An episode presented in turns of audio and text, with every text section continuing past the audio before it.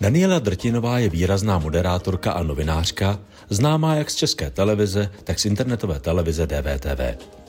Má však mnohem více poloh a světů a proto jsme se bavili o barevném vnitřním světě. Můžete nás odebírat, dostávat pravidelné mailingy, denně se inspirovat na portálu magnoli.cz nebo se propojit na sociálních sítích. Dobrý den, Daniel. Dobrý den. Jsem moc rád, že jsi si udělala čas. Díky Já se moc. vždycky tam úplně stejně. Co byste dělala, kdybyste nedělala to, co děláte? Čemu byste se věnovala? Co myslíte? No, zřejmě bych byla právnička. Možná spíš soudkyně než advokátka, byť tohle přesně byla volba, eh, kterou já jsem potom už nechtěla podstupovat. Mm-hmm. Vystudovala jsem práva, ale zjistila jsem, že ani jedna z těch profesí by vlastně mému vnitřnímu založení úplně nevyhovovala. Ale zřejmě bych soudila, byť Jo. velmi narada. A bylo by to, protože tohle je zrovna věc, já se na to ptám vždycky, ale u vás jsem na to byl hodně zvědavý. Uh, nebyla byste psycholožka?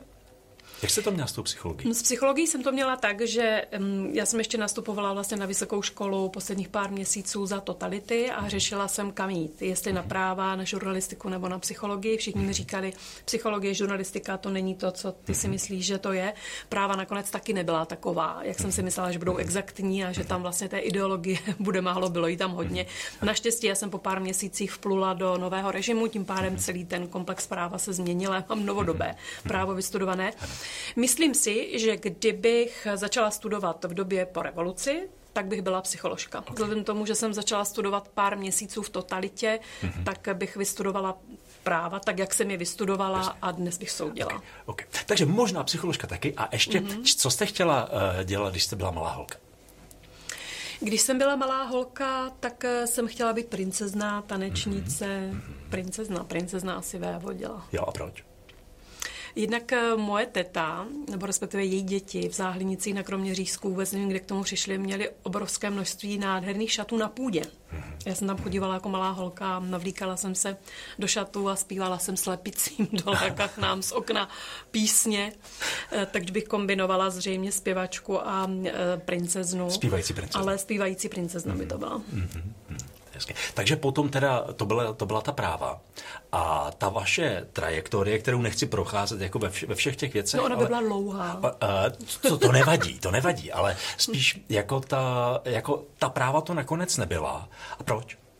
Myslíte, proč je ne, nepraktikuju, proč je nedělám ano, ano. jako Protože vy jste, to, vy jste se do toho, za- vy jste, se, vy jste to vzala velice vážně. Ano.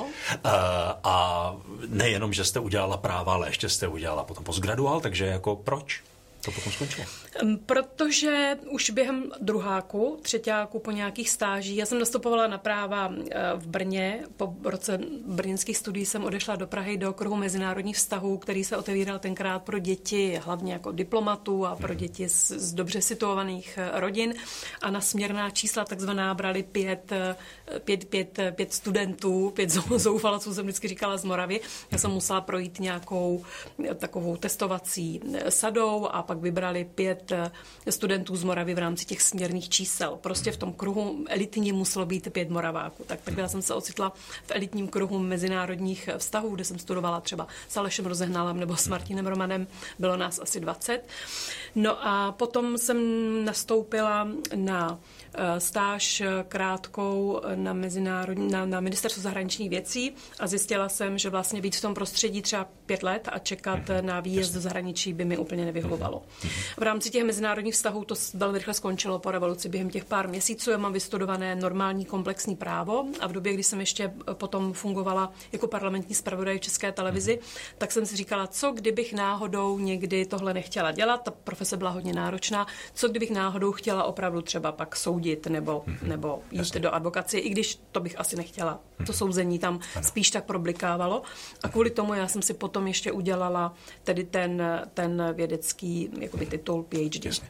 Jak mluvíte ještě o tom souzení, Projevuje se to nějak do dneška? Máte ještě v sobě? Nebo proč to bylo to souzení? Co se vám na tom jako líbilo? Mně se na tom nelíbilo nic. Já okay. vlastně z těch, pro, právě proto jsem už během druháku a třetíku si říkala, že zřejmě se té profesi věnovat nebudu. Protože advokacie na mě byla hodně tvrdá a velmi často jsem vnímala to, že na, na, na, v premise jakoby toho povolání eh, sedí jako nepravda, nebo musíte vlastně mm, pracovat jasně. s tím, že víte, že ten klient něco provedl a vy ho máte okay. províst tím systémem tak, aby on skončil očištěný. To mi bylo, nebylo mému, naložení, mému založení, mému založení to prostě nebylo komfortní. Jasně. U toho souzení já mám pořád v hlavě uh, tu Daniel, jsem Daniela a Daniel v hebrejštině znamená Bůh je můj soudce. Vlastně ten, kdo mě má soudit, je Bůh. No, já jsem si moc nedovedla představit, že bych seděla v taláru a soudila lidi, protože ani ten moment jakoby toho souzení mi úplně nevyhovoval. Nicméně eh, žurnalistika a zvlášť v, tedy v české televizi v tom mém pojetí, kdy já jsem začínala jako parlamentní eh, zpravodaj někdy ve svých 23 letech, tak byla poměrně dost tvrdá profese, než bych si myslela, že souzení by mohlo být eh, snazší, zvlášť jako vzhledem tomu založení, ale chtěla jsem mít zadní vrátka. A taky já dělám všechny věci dost důsledně. To, co dělám, dělám vážně až do konce, takže jsem vlastně skončila jakoby tím, mohla bych samozřejmě pokračovat dál, ale to už to si dělám legraci, ale eh, skončila jsem vlastně tím vědeckým titulem a tím jsem tu, tu, tu profesi právní i v těch vizích sobě uzavřela. Uzavřela a šla dál. Mně se moc líbí, jak jste teďka zmínila to, že vlastně ta advokacie je spojena s nepravdou. Svým způsobem vlastně teda to, to soudnictví je svým způsobem trošku o tom hledání té pravdy. A na začátku prostě je zřejmě, nebo mm-hmm. může být, podle všeho to tak mm-hmm. bývá, je trestný čin a vy máte vlastně toho člověka provést tím systémem tak, aby mm-hmm. na mhm. konci byl očištěn. Mm-hmm. Ono je to absurdní lehce ano. v tom, že na začátku ano. je toto a vy provádíte člověka tím systémem a vlastně ten soudce tam naopak jako se snaží nalézat. Nikoli pravdu, ale tu spravedlnost. Ano, ano, ano. Mně se ta symbolika právě hrozně líbí, protože teďka, ne že, by, ne, že bych vás chtěl pojmenovávat jako soudkyni, ale v principu vy vlastně v současné době taky děláte to, že hledáte tu pravdu. No, pravda je ošemetné slovo. Pravda, mm-hmm. co je mhm. pravda, mm-hmm. by vám ano, řekl jasně, společně jasně. s Pilátem Ponským. Ano. Jako tohle je velmi jako ošemetná věc a hledat pravdu i v té profesi je vlastně dost komplikované, protože já, jestli se něčeho bojím, tak je to sebeklam. Takže když eh, proplouvám jak mezi Skylou a Charybdou vlastně tou profesí a snažím se jakoby dobrat se s tím hostem k tomu, co je v té podstatě, ať už to je mhm. pravda nebo nepravda, ale rozkrýt to na něm, mhm. tak se vlastně nesnažím jakoby najít pravdu. Pro, pro, právě protože se bojím toho sebeklamu. Mhm. Ale snažím se i u toho hosta, s nímž vlastně ho, s nímž hovořím, když to je třeba politik, nebo eh, zvlášť, když, když to je tedy kriticko-analytický rozhovor, tak dobrat se k tomu, co je pod tím, jakoby k té podstatě. Ale jestli je to pravda, Jasně, to jasně. To je ošemetná věc. Ano, je to ošemetné, ano, to je hezký, hezký výraz. OK, takže z tohleto vaše vlastně hledání, tady potom jste zmínila to, že ty věci jako dotahujete do úplného konce. Ano. Uh, je to, a teďka já to nechci nějak špatně pojmenovat, ale jako z principu eh, vždycky jste měla pověst jako novinářky, která jako do toho šla. Jo, která vlastně jako se snažila teda ne dobrat té pravdy, ale prostě dostat se pod ten povrch. Mm-hmm. Jo, a je to ten stejný přístup? To, že vlastně po těch věcech takhle jdete, protože jste vlastně byla jako možná jako tvrdá, urputná a, a tak dále. Je, je to samý? Ano, tohle slovo použil vlastně můj kolega, který mě moc dobře zná, Jan Rozkošný, mm-hmm. vlastně v knize, která, která, která o mém životě vznikla a když mě tam vlastně popisuje, tak použil to slovo urputná. Ano, jistá urputnost tam určitě bude a já to mám vlastně ve všech věcech. Já i když mi nádobí, než bych byla urputná na svoje talíře, ale vlastně všechny ty věci jako dělám hned, co nejdřív to jde, dotahuji až do konce, ať je to malá věc, ať loupu jabko, nebo ať píšu hm, dizertační práci, tak to vlastně dotahuju úplně až do konce. To si myslím, že je, je moje výhoda. A s tím dostává, nebo výhoda, je to, je to mám špatné stránky povahové a tohle si myslím, že patří jakoby k těm, k těm, k těm lepším. A e, u mě to funguje tak při hledání té podstaty, že jak když s váma půjdu e, na kafe, tak mě nebude zajímat, co jste dělal ráno a kde jste byl v 10 hodin, ale bude mě zajímat, o čem jste přemýšlel, co by vás bylo. Mám vlastně tendenci dostávat se pod povrch těch věcí, přesně, ať už se to týká mm, tématu rozhovoru, který dělám, anebo ať už se to týká mých setkání jakoby s mými nejbližšími, ale i s lidmi, se kterými prostě jdu třeba jenom na kafe. Zajímá mě, co je pod tím. Je taková úchylka profesionální. Eh, je to uchylka? Eh, ne všem to je asi příjemné. Jako, to, to asi ne, protože se vlastně o tom jako mluvila, že jste jako po těch, takhle po těch věcech eh, šla, ale vlastně já, když jsem se připravoval na ten rozhovor, tak vlastně tady to se nikde moc jako neprobíralo. A mně to přijde jako, že to je fajn jako to vlastně jako osvětlit, jo. Jak to je? Dejme tomu, že máte nějaké téma, že máte mm-hmm. nějakého hosta, který vám má přijít. A co vás na tom hostovi jako fascinuje? Nebo, nebo co se děje? Proč máte potřebu že půjdete pod, tu, pod to, jako co by se stalo, kdybyste to neudělala? Já si myslím, že to mám jako danost, ano. že to je vlastně daná věc, že to, jak mě hodně zajímají hlubinný prostory jakoby v tom mým vnitř, v mém vnitřním světě, tak mě mhm. zajímají i vlastně u všech eh, věcí tohoto světa i jako lidí a škoda, že se nemůžu s kočkou takhle bavit, mě strašně zajímalo, co je jako co, co je pod tím u kočky, to si dělám legraci. Um, myslím si, že to je danost, že to, že mě jakoby zajímají ty věci, které se právě ukrývají pod povrchem. Kdybych, eh, kdyby to tam nebylo, Eh, myslím si, že eh, ty rozhovory by prostě byly povrchnější. A já, jestli něco nemám ráda, tak jsou to třeba nepřipravené rozhovory, kdy vlastně s tím člověkem jako jenom tak plkáte, takový ten pokec. Jasně. Eh, kdy mám vlastně pocit, že obírám o čas toho člověka, s ním sedím, diváky, pak jakoby i sebe. A já vlastně cítím, když se to někdy stane, když třeba ten host není naladěn na to vydávat se se mnou na hlubinu, tak já se začnu jako po chvíli lehce nudit. A vlastně kouknu se na hodiny a vidím, že třeba je pět, sedm minut minut jako toho rozhovoru a vlastně cítím, jak uh, už nejsem jakoby napojená a nejsem jakoby uvnitř, nejsem přítomná jakoby v tom rozhovoru, ale nikdy se tak jako lehce vzdaluju a tak jako se na té loďce toho vnímání, vědomí a pozornosti uh, pohupuju někde jinde a vlastně mi to nebaví. Jasně. Myslím si, že by to bylo, mm, bylo by to povrchnější, můj život by byl povrchnější a já bych takový život fakt nechtěla žít. Mm-hmm. Jedna věc, která je ale u toho docela jako uh, vlastně bolavá. My jsme si to uvědomili, když jsme se o tom bavili, nebo já jsem si to uvědomil, když jsme se o tom bavili s vaším, s vaším kolegou Martinem Veselovským, že vlastně jako ta, ta, ty rozhovory, které vy vedete, tak jako, že uh, je tam strašně velký rozdíl v nich. Jo, že jsou tam prostě jako politici, které, kteří vlastně sami od, jako z podstaty té věci prostě jako v principu jako můžou zlobit a jako vlastně je to trochu jiný živočišný druh, než když máte jako na ten, na ten rozhovor uh, někoho, kde je fascinovaný svojí, svojí oblastí, něco v něm jako můžete objevit. Jako v těch politicích, mm-hmm. jako, co tam jako můžete najít, že jsou to vlastně jako hodně odlišné rozhovory. V principu mm-hmm. i vlastně hodně odlišné řemeslo, že vám vlastně jako u jednoho jde o pravdu, nebo, nebo ne o, o tu pravdu jako takovou, ale dostat... O podstatu, řekněme. Ano, ano, ano. A u, zkrátka u každého jde o něco, o něco jiného. Jak tady to jako rozlišujete? Jak je to, jaký je v tom rozdíl? No a právě v tom bych se úplně nesouhlasila, mm-hmm. protože vlastně o podstatu jde u každého typu mm-hmm. z těch rozhovorů. Protože okay. když děláte rozhovor kriticko-analytický, hodně oponovaný s politikem, ano. tak tam se vlastně snažíte dostat eh, k podstatě toho, co ten politik ve svém programu a naplňování svých slibů nese.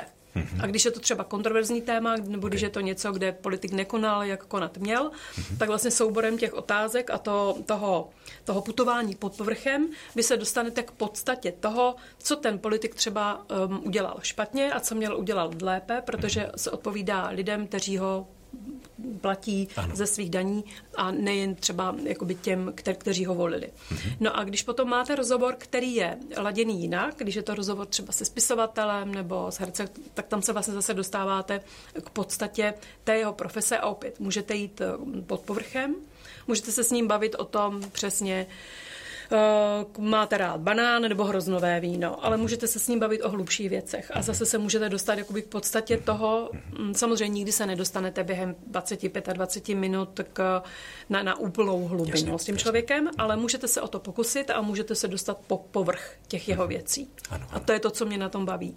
A vlastně ta možnost, a ta schopnost a ta možnost dostat se s tím mým hostem, co, ne, co nejhlouběji to jde. Ano. A nebavilo by mě, nebo jsou třeba momenty, věnovala bych tomu třeba pět minut, anketní mm-hmm. otázky. Jasně. Banán nebo hrozné víno. A svým způsobem bych se asi něco dozvěděla, pro toho mm-hmm. diváka taky. Mm-hmm. Ale to se dá udělat jen krátce a pokud to sklouzne jen k tomu, že s tím hostem vedete rozhovor eh, o, o banánech a o hroznech, synonymum jakoby toho, co, co je pro mě jakoby tím povrchovým, ano. tak si myslím, že je to ztráta času vlastně pro všechny zúčastněné. Ano. Ty rozhovory, ty jsou tedy pro vás. Samozřejmě já teďka tím nechci říct, že by vás nezajímali diváci, ale, v prima, ale primárně pokud vy jste spokojená, tak víte, že budou diváci taky spokojení. Mm, vy vlastně nikdy nevíte, co v těch divácích tím svým výkonem a rozhovorem, kterým přinesete, co v nich vyvoláte. Mm-hmm. Tohle je dost nepředvídatelná disciplína a děje mm-hmm. se to mhm. docela často, ano. že třeba u rozhovorů, u kterých eh, mám pocit, že by měli zabodovat, zaujmout, tak to mm-hmm. tak třeba úplně nevíde. Mm-hmm. A naopak u rozhovorů, který bych to nečekala, tak se to stane. Takže vlastně tohle jako nechávám úplně čistě na divákovi, nemanipuluju ho ani tím svým očekáváním, že mm-hmm. tohle to je prostě to, co bych jim měla prodat jako to nejlepší. Ano. Manipulace obecně já hodně nemám ráda ale zároveň já tam se od toho, abych eh, podle svého nejlepšího vědomí a svědomí podala co nejlepší výkon, mm-hmm. abych vlastně tím, Jasně. tou investicí časovou, energetickou, tím hlubinným putováním, které ne vždycky je úplně jako jednoduchý mm-hmm. a není to jako lehká disciplína, abych jim předala ze sebe to nejlepší, co já si myslím, Jasně. že nejlepší je. V tu chvíli jste tam vy a ten host. Jasně, Ty diváci jasně. tam nejsou, nebo já je aspoň nevnímám. Jasně. Jako a diváci si v uvozovkách vlastně kupují stejně vás že vy hmm. provedete ten rozhovor. Takže jako ano, vy v tom vlastně je, máte ano, jako svým volnost. způsobem ano. Je to ano. taková dohoda. Ano, je to taková ano, dohoda, ano, kterou ano, máme. A jsou to nějaká očekávání, která vlastně je to tak? jako s vámi jsou už spojena. Ano, proto si taky myslím, že třeba diváci, zvláště kteří mě znali z české televize, tak ne úplně dobře třeba eh, eh, nesli nějakou moji spirituálnější rovinu, mm-hmm. protože moje dohoda s nimi byla taková, že tam sedí tvrdá, racionální, kriticko-analytická moderátorka, která vždycky na konci um, vlastně odvede stejný produkt, který oni očekávají. Jasně. Já tomu rozumím a chápu to. Ta dohoda je strašně důležitá, aby byla naplňovaná s obou stran, ale zároveň to byla prostě jenom moje část, ča, jedna část mojí osobnosti. Ano, ano. Tohle je téma, který jako mě hodně zajímá, tahle ta věc. A možná ještě, než se k němu dostaneme, tak já, abychom to ještě trošku připravili. Ta knížka, která vyšla vlastně před dvěma lety, eh, tak eh, vy jste zmínila, že jste si vlastně sama na svůj vlastní příběh hledala zdroje, Jestli to tak opravdu bylo. Ano, to je, je pravda. Jo, jestli se to člověk jako zkreslí. Což si říkám, to, to je prostě to je novinářský řemeslo, jo? Se, se, se, se, se, se, vším, se vším všudy. Takže vy musíte mít takhle všechno opancéřovaný, včetně vlastního příběhu. Je to tak. Protože, jak už jsem zmínila, já mám velkou takovou životní obavu z toho sebeklamu. Ano.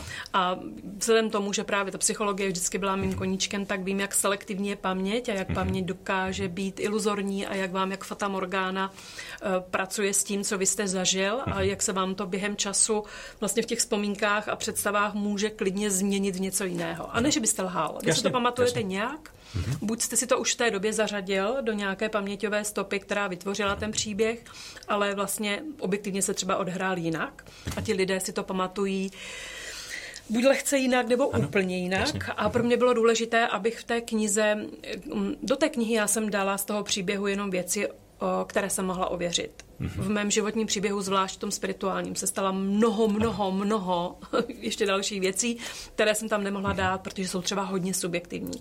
Já to subjektivní prožívání nikdy nepodceňuju. To je strašně mhm. důležitá věc. A co je realita? Realita je jen to, co vy subjekte, pro, mhm. co subjektivně prožijete. To je vaše realita. Mhm. Nepodceňuju to, ale zároveň, když jsem předkládala svůj příběh lidem, tak jsem chtěla, aby se dalo ho chopit a pochopit ho i objektivně a proto jsem ověřovala veškeré věci z toho příběhu, tak jak jsem si je pamatovala, jestli se alespoň třeba dva, tři lidi mm-hmm. shodneme na tom uh, prožitku, zda byl takový, jaký mě se jevil. Ano, ano. Zase, není to o té pravdě, mm-hmm. ale je to o tom, aby tomu to bylo to nejblíž. Ano, ano.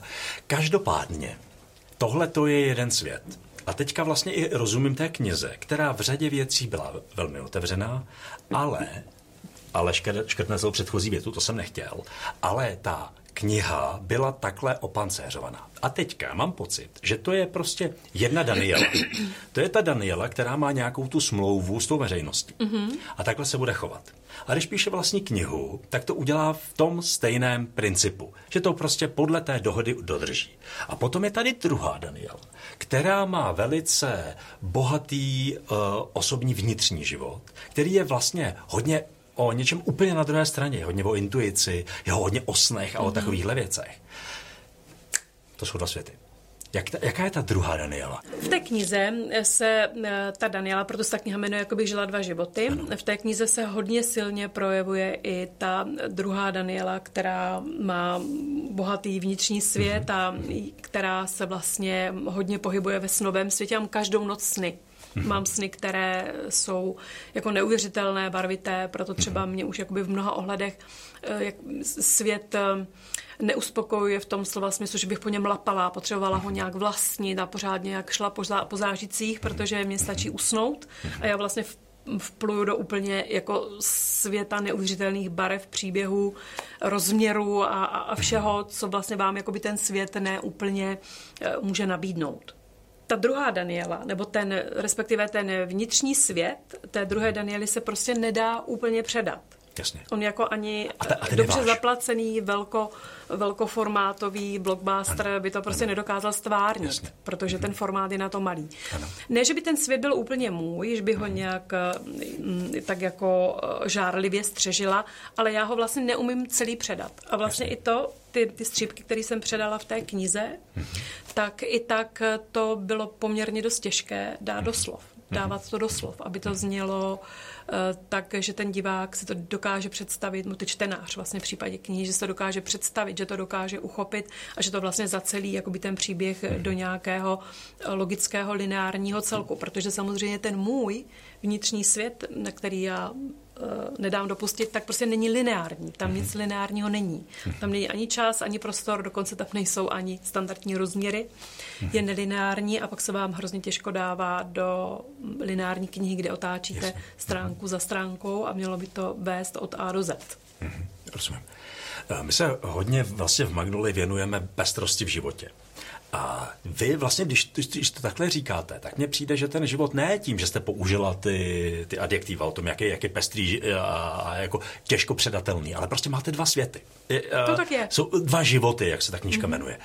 Uh, co to znamená? Jak, ty, jak, jak, se, jak, jak se v tom žije? Eh, teďka ne, nemyslím to nějak zlá, ale Jekyll a Hyde, to jsou vlastně dva, dva, dva světy. Jeden je jako váš, takový jako hodně divoký, a druhý je ten přesný, do vlastního životopisu si prostě opancéřujete, jestli to tak jako skuteč, skutečně bylo, což proti tomu řemeslu, mě se to strašně líbí, mm-hmm. já to mhm. jako neschazuji, mi to přijde jako v rámci řemesla jako super ale je to prostě ta druhá Daniela. Tak jak se, jak se, jak se žije tady těm dvěma a jak, jak, jak je to? Jak to vidíte? Jekyll a Hyde jsou protilehlí, jsou vlastně mm-hmm. protipóly, protože ano. pokud se dobře pamatuju, jeden byl dobrý, jeden byl zlý. Mm-hmm. A tam vlastně vám to jde proti sobě. Mm-hmm. Jakoby v, to, v těch mých dvou životech to naštěstí tak není. Vlastně ta druhá strana není jako ona není, ona je třeba nerozlišená, mm-hmm. ale není temná, nebo respektive jasně, může jasně. být temná v té nerozlišenosti, ale není, není, není zlá, není mm-hmm. to ta odvrácená strana.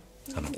Kdy, Jasně, kdy vlastně ano, ano, tam musíte rozumím, potom, není démonická, takhle bych to mhm. řekla. Ano. Nebo je ano. i démonická, ale prostě je nerozlišená a je ambivalentní. Ano, ano, ano. Takže v tom vlastně vám to nečiní ten problém, v tom slova smyslu, že byste se musel vyrovnávat s nějakou uh, démoničtější svojí stránkou, kterou nemůžete přiznat. Ano. Já ji vlastně přiznat můžu, protože mhm. je, je krásná, mhm. ale je nepředatelná.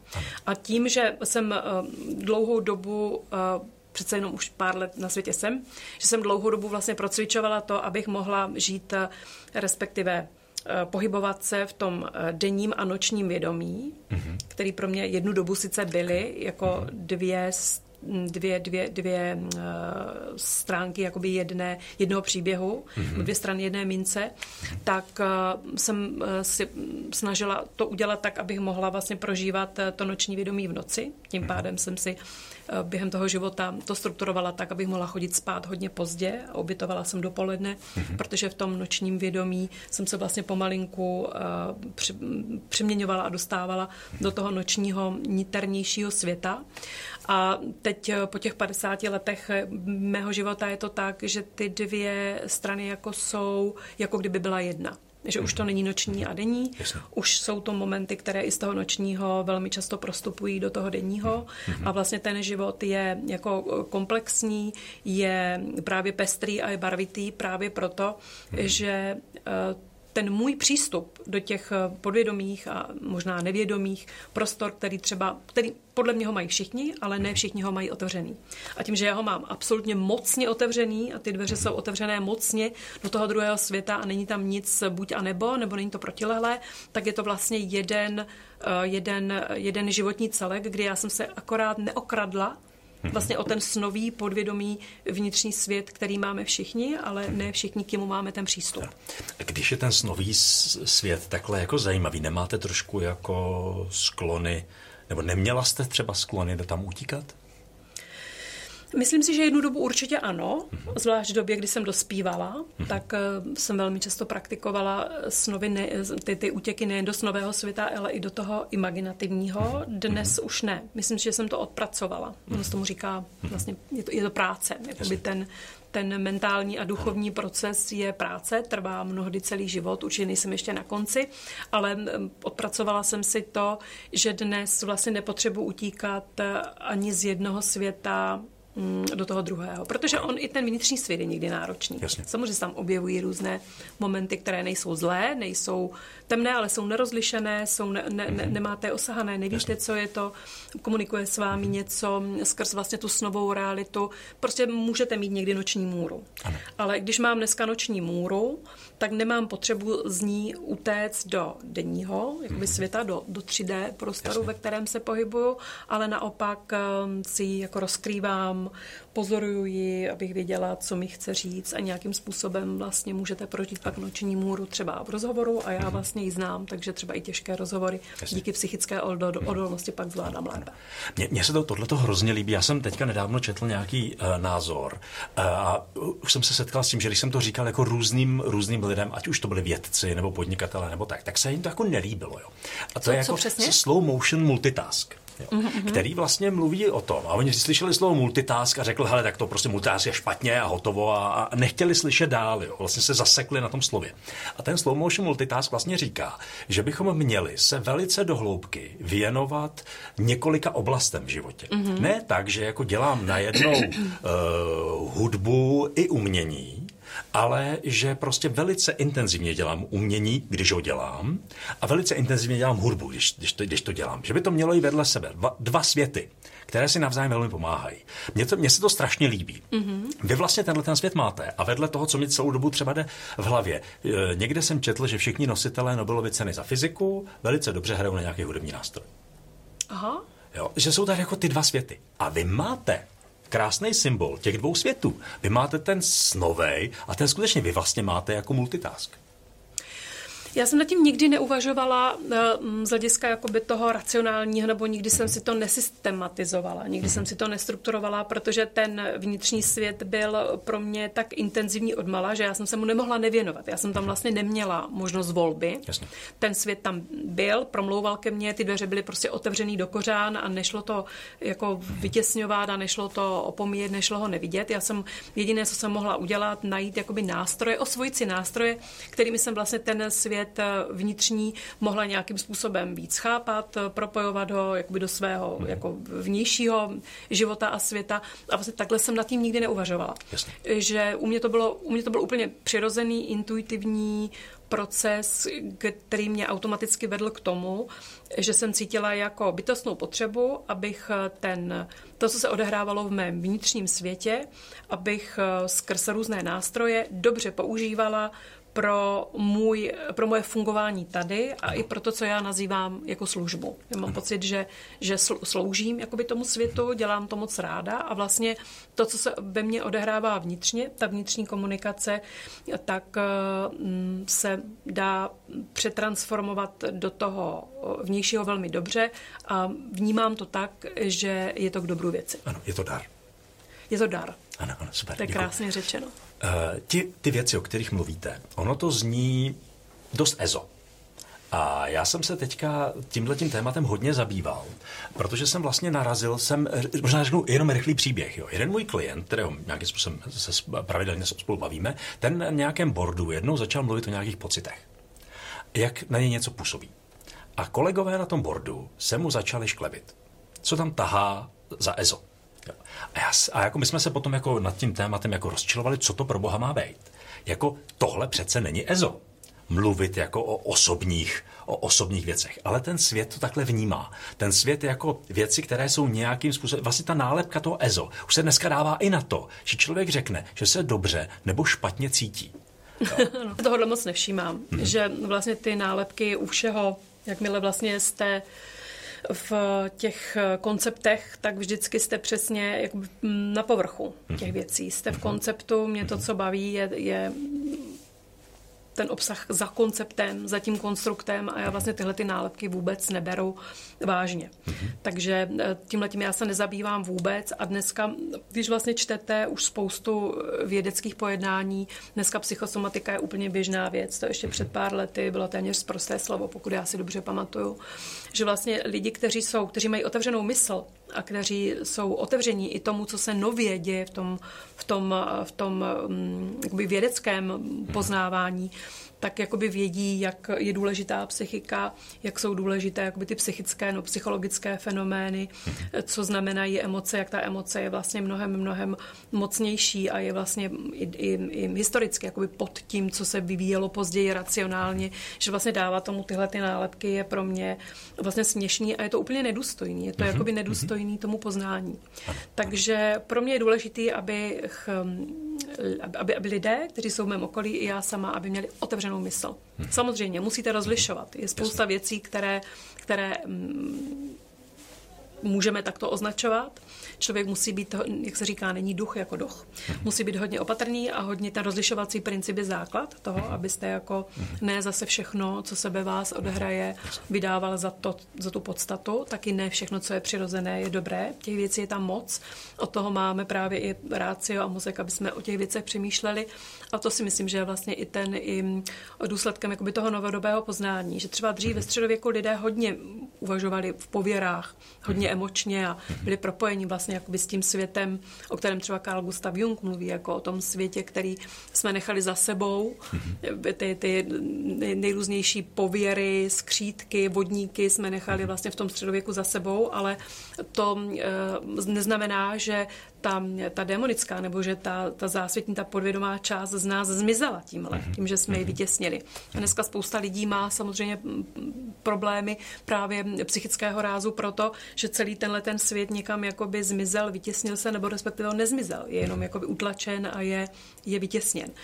Takže dnes naopak spousta i psychologů, kteří se zabývají vlastně těmito věci, tyto věci znovu otevírá a samozřejmě, že neexistují, zřejmě neexistují skříci a vodníci, ale ta naše představa o nich a to, co mhm. vytváří tu spodní vrstvu, která tam nějakým způsobem ovlivňuje naše jednání a e, naše konání, tak tam je pořád. Mhm. Ve středověku to tak bylo, tam se hodně e, právě e, ta, ta lidská podstata byla založena na té emotivnosti a na, na, na pověrčivosti a na těchto věcech. Mhm pak eh, se eh, vývoj ubíral tím směrem, že tyhle věci vytěsnil a dneska je hodně, bych řekla, jako zbytnělá, naopak jako by ta racionální složka, ale je to v pořádku. My máme, my jsme je museli od toho středověku nějakým způsobem si vybudovat, vypěstovat, aby jsme naopak teď mohli odkrýt ten vytěsněný svět a zpracovávat ho a nějakým způsobem v něm nacházet tu harmonii a v něm mhm. nacházet, dostávat se do toho středu a vyvažovat se tak, aby nám bylo dobře. Hmm. Jak je možné, že vy tohleto takhle máte? Ty, ty sny jste říkala, že to máte vlastně celý život. Jak je možné, že vám se to takhle jako... Protože jako svým způsobem, jako v uvozovkách by to mohlo být myslím, jako prokletí, to jako divný, jo? Jako tady, tady v no, tom to racionálním lehký. světě. Mhm. Není to, hlavně mhm. určitě to není jako náročná rovina. Když většina lidí má vlastně tenhle ten prostor uzavřen a neznamená to, že tam není, tak když vlastně k vám proudí jakby celou tu dobu, tak to rozhodně není nic, co by bylo jako jednoduché, ano. co by bylo, mm-hmm. co by bylo um, nějakou jako takovou procházkou, jakoby sadem, kdy si tak jako jedete na vlnách hezkých snů. Jako ty věci jsou mnohdy jako těžké a jsou mhm. i transformativní a není to nic, co by bylo úplně jako jednoduchou záležitostí. Myslím si, že já to tak mám dáno, že, to tak, mhm. mm, že jsem se s tím z nějakého důvodu narodila mhm.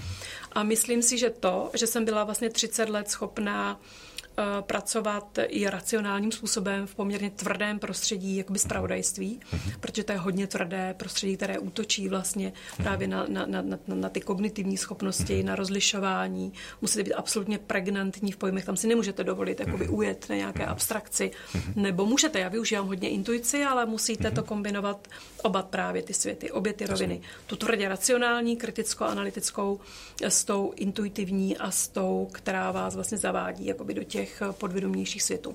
A pokud jsem obstála 30 let v takto tvrdém prostředí, tak si myslím, že, nebo věřím tomu, že jsem vlastně mm, s tím vnitřním prostorem uzavřela velmi dobrou dohodu, která je prospěšná. Takhle bych to řekla. Ale říkala jste, že to nebylo lehké. No to rozhodně ne. My se tady často právě o tady těch jako těžkých momentech bavíme, ne z důvodu toho, abychom se v nich hrabali, ale je vlastně docela hezké zase si zvědomit, že vlastně, eh, a to je věc, která se nám eh, jako u řady lidí potvrzuje, že existují různé maturity v životě. Jak vy se díváte na takovéhle maturity, obzvlášť když jste takhle jako já teďka nechci použít špatný po, pojem, ale jako zkoušená tím jako vlastně v průběhu, jako v průběhu celého toho života. No, vnímám je jako transformační a vnímám je jako iniciační. Hmm. Takže určitě jsou... Uh, nebo říct, že jsou důležité, to je jasné, že jsou důležité. Tak mhm. jako, a je to úplně jedno, jestli je to maturita ve škole, nebo je, mhm. jestli je to maturita, kterou skládáte jakoby v tom protože samozřejmě ty, jako, ty, ty světy, ty prostory jsou, jak jsme se bavili o tom, jsou propojené, ono je to jedno. Jako ty iniciace a tyhle ty záležitosti jsou vždycky, jakoby, jsou důležité. Mhm. Já jsem sám jako hodně změnil svůj životní přístup, změnil jsem si hodně životní hodnoty a jednou jsem dělal do nějakého časopisu rozhovor na tohleto téma a u toho, já jsem, až když jsem to pojmenoval, tak mm-hmm. jsem zjistil, že ten můj příběh byl trochu jinak, než jsem si to původně myslel. A to jsem si nešel pro, pro mhm, zdroje mm, k několika, ano. několika, několika lidem. Dobré si prostě. A jak vlastně, co vám třeba tady s těmi, těma maturitama, stalo se něco, jako když jste eh, dávala dohromady tu knížku? Ty zlomy bych eh, nerada eh, takhle pojmenovávala tady, ano. protože právě kvůli tomu zdrojování, že vlastně mm-hmm. já, když jsem jakoby psala ten příběh, tak jsem si tam dávala opravdu pozor na každé slovo, aby to vystihovalo mm-hmm. tu podstatu nikoli v pravdu, ale tu podstatu. A e, ne, že bych e, nechtěla o tom mluvit, ale mhm. nechci to dávat teď do slov, Jasně. protože jsou to věci, které se nedobře dávají do slov a mhm. potřebujete Eh, je mít eh, nějakým způsobem promyšlené, aby člověk neplácal nesmysly. Jasně. Takže nechci pojmenovávat tady konkrétně, protože to byl vlastně jako dvouletý proces, kdy já jsem do té knihy ty zlomové momenty dávala dohromady, ověřovala a nechci je vlastně znovu Jasně. opakovat, Jasně. abych se nedopustila právě nějakého buď klamání, anebo, nebo, nebo, nebo sebeklamu. Těch momentů tam bylo hodně. A pokud jde o ten, nebo hodně, byly, byly tam prostě stěžejní eh, chvíle v mém životě, které jako ten přerod představovali. Mm-hmm. A u mě to je hodně dáno také, nebo um, probíhá to u mě dost tak, že um, a to jsem měla asi taky od jak živá. Um, já, já nejsem v tom, co se odehrává ve mně podstatného, tak u mě nepříliš závislí na tom, nepříliš závisí na tom vnějším, že já už nejsem úplně Eh, extrémně nebo nějak silně závislá v těch svých eh, postojích a v tom i třeba, jak se cítím, jakoby na tom, eh, co se děje mimo mě. Hmm. Neznamená to, že když se stane velká katastrofa Jasně. nebo velká událost, že mě to, samozřejmě, že mě to ovlivní, ale drobné změny, drobné posuny v tom vnějším už pro mě neznamenají to, že by to nějakým způsobem měnilo třeba moje nálady, anebo to nálady se vám pak mění v postoje, ty se mění v povahové rysy. Hmm. Že si myslím, že jako tohle to je taky u mě jakoby hodně dáno. Takže třeba já jsem to nikdy neměla tak, že k tomu, abych došla k nějakému přerodu, tak bych třeba, kdybych vydělávala jako hodně peněz, takže bych šla potom pěstovat ovce k, mm-hmm. někam jako na farmu. Že tímhle tím způsobem jsem to spojené neměla a vlastně ten přerod se hodně odehrával právě v tom vnitřním, mm-hmm. ale potom to začalo prostupovat, nebo věřím tomu, že to začalo právě eh, prostupovat do těch postojů a do těch povahových rysů. Mm-hmm. Takže já vlastně v průběhu těch let to mělo ten dopad, ehm, nebo alespoň tomu tak věřím a chtěla bych, aby mě tak viděli ostatní, že jsem se stala empatičtější třeba, nebo soucitivější, nebo že jsem víc začala vnímat jakoby to okolí z hlediska těch vztahů. Takže ne, že by mě to okolí ovlivňovalo příliš, ale třeba hodně soucítím jako s utrpením lidí, nebo vnímám jako to prostředí jako neoddělené od sebe a hodně silně vnímám to, když třeba lidem není dobře a snažím se třeba v tom jakoby nej, ne úplně nejbližším, ale v tom lehce jako mm, třeba třeba kamarádům mojí dcery, když mají nějaký problémy třeba, tak se snažím nějakým způsobem pomoct, protože to hodně silně vnímám. Prohloubilo to vlastně takové jemnohmotné schopnosti, ta, ta, ta moje cesta. A tak by to mělo podle mě, podle mě být. Když člověk dlouhá léta medituje nebo se modlí a nic to s ním neudělá z hlediska jeho chování k okolí a z hlediska jeho povahových rysů, tak podle mě něco dělá špatně. Kdybyste se dneska potkala před 20 lety, uh, jak byste, jak byste, se, jak byste se vlastně viděla? Jak už uh, ta Daniela před 20 lety, tak ta dnešní?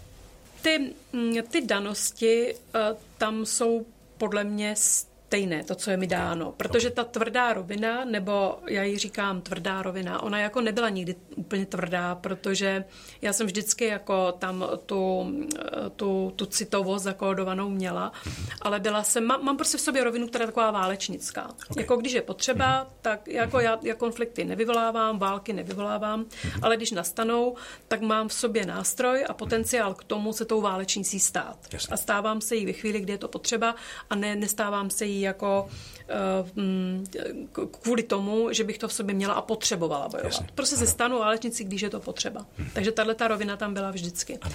Ta citová taky, ta hmm. citová rovina tam, tam, tam byla taky a vlastně obě jsem jenom obrušovala během toho hmm. života.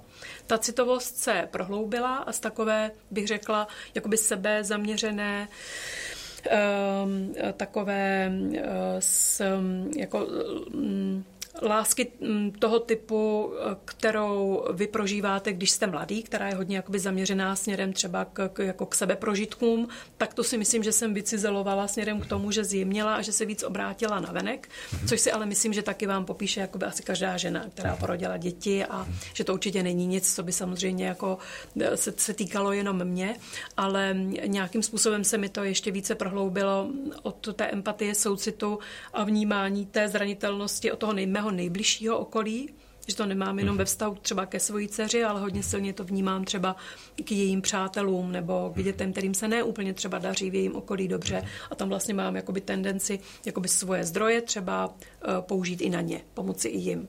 Mám, prostě mi to sahá sahá mi to nějakým způsobem dál a to takhle dřív nebylo. No a ta tvrdost nebo ta, ta to prostě používám ve chvíli, kdy uh, potřebuju ji použít jakoby ve své profesi, anebo ano, jsem jakoby si myslím, použiju ji i ve chvíli, kdy se v mém okolí děje něco zlého.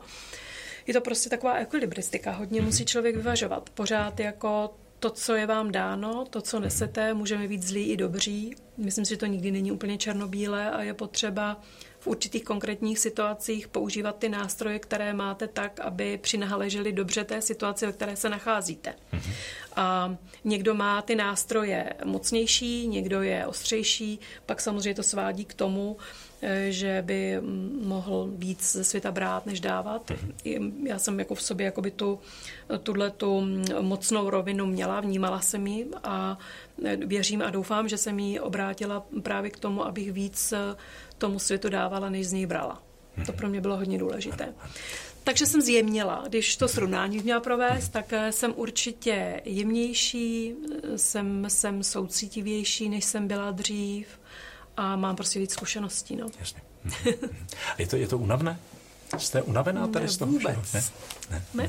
ne. A jak, jak, jak, jak odpočíváte? Protože i, i v kontextu toho, že máte náročnou práci a potom vlastně v uvozovkách jako máte úplně jiný svět, jakože se v těch snech se jako, ale způsobem taky můžete trošku nadřít. Mě to vyčerpávalo eh, dřív, jako když jsem byla mladší v době, kdy jsem právě nevěděla, co s tím mám moc dělat. Tak mm-hmm. to bylo vyčerpávající a musela jsem prostě najít jako nástroje, jak to, jak, jak to propojit a dnes mě to, mě to, to je dobrodružství úplně největšího rázu, mě to extrémně baví. Mm-hmm. Proskoumávat všechny ty prostory, skrytý, buď už ve vás, nebo prostě ve světě, nebo ve mně, nebo v situacích, ve vztazích.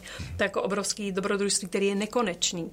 A mě právě hrozně líto, jako lidí, kteří třeba, když se jakoby okradete o to a označíte to nějakou nálepkou a o tu možnost toho zkoumání a o tu možnost vydat se na tu hlubinu, když se o ní připravíte, tak se připravíte o jednu polokouli. Připravíte se prostě o, o polovinu jako možnosti mít jako komplexní jako svět, protože prostě nejsme jenom, není jenom tenhle, tenhle stůl a není jenom rácio. Těch věcí je strašně moc, které se dají objevovat. Samozřejmě jako léta běží, takže jako nějakým způsobem musím pracovat se svojí životní energií, jako ne, že bych se cítila unavená, ale samozřejmě prostě lepší to nebude, jak se říká. A já hodně odpočívám přes tu noc, Mm-hmm. Nebo respektive já třeba i když eh, večer píšu rozhovor, já hodně ráda pracuju večer, mm-hmm. tak vlastně necítím to jako unavující. Tu energii mi to dává a hodně odpočívám přes modlitbu a meditaci. Mm-hmm. A ta meditace už jenom ten moment, to taky není žádný jako velko pusí slovo dnes, prostě meditace, její účinky jsou prokázaný dnes.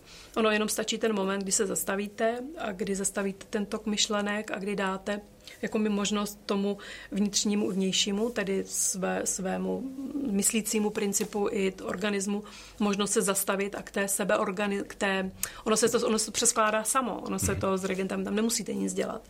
Vy dáte jenom prostor tomu svému, eh, k se, nějaké regeneraci a k nějakému sebe přetransformování a ono se to uděje samo. Takže už ten moment, kdy jenom zastavíte mysl a kdy eh, se zastavíte, tak eh, vlastně čerpáte strašně moc a tím já odpočívám, nebo tím doplňuji jako mm, prostě životní energii. Ano, ano. Mně, mně, se, mně se moc líbí, kam se vlastně se nám ten rozhovor jako dostal. Teďka mě u toho napadlo, že uh, jsou omalovánky, mm-hmm. tak ono to má ty dvě, ty dvě strany. Ta jedna je taková ta, která se jako může vybarvit. A to je to, co jak bych řekl, že tu Danielu jako spousta lidí zná, to, která mm-hmm. jako je prostě taková ta technická, ta s tou dokonalou křivkou a tak dále. A potom je tam ta druhá, kde vlastně jako můžete to podle toho vybarvit a vlastně zjistíte, že to je to samý na obou těch mm-hmm, stranách. Jo, jo. A mně se vlastně hrozně líbí, že jsme dneska se tady pobavili o tom, že ten váš uh, rozměr, jakože to je minimálně o tady těch dvou oblastech, že tam je ta jedna, kterou možná někdo zná, ale potom je tam ještě jeden hodně barevný. A dohromady je to vlastně, to je ta Daniela, že to není jenom Je to ta, tak, ta, je to ta, tak, ta, nedá ta, se to odlišit. No. Nedá. Takže, Skvělé, tak já vám, já vám moc děkuji. No já děkuji. Budu se těšit zase děkuji moc krát. To byl další díl podcastu Magnoli, platformy, která chce přinášet více barev, názorů, pohledů, zkrátka barevnosti a rozmanitosti do života. Děkujeme za vaši pozornost a sledujte Magnoli podcast i naše další aktivity. Můžete nás i odebírat, ať už jen podcast, newsletter nebo nacházet denně podněty na našem webu magnoli.cz.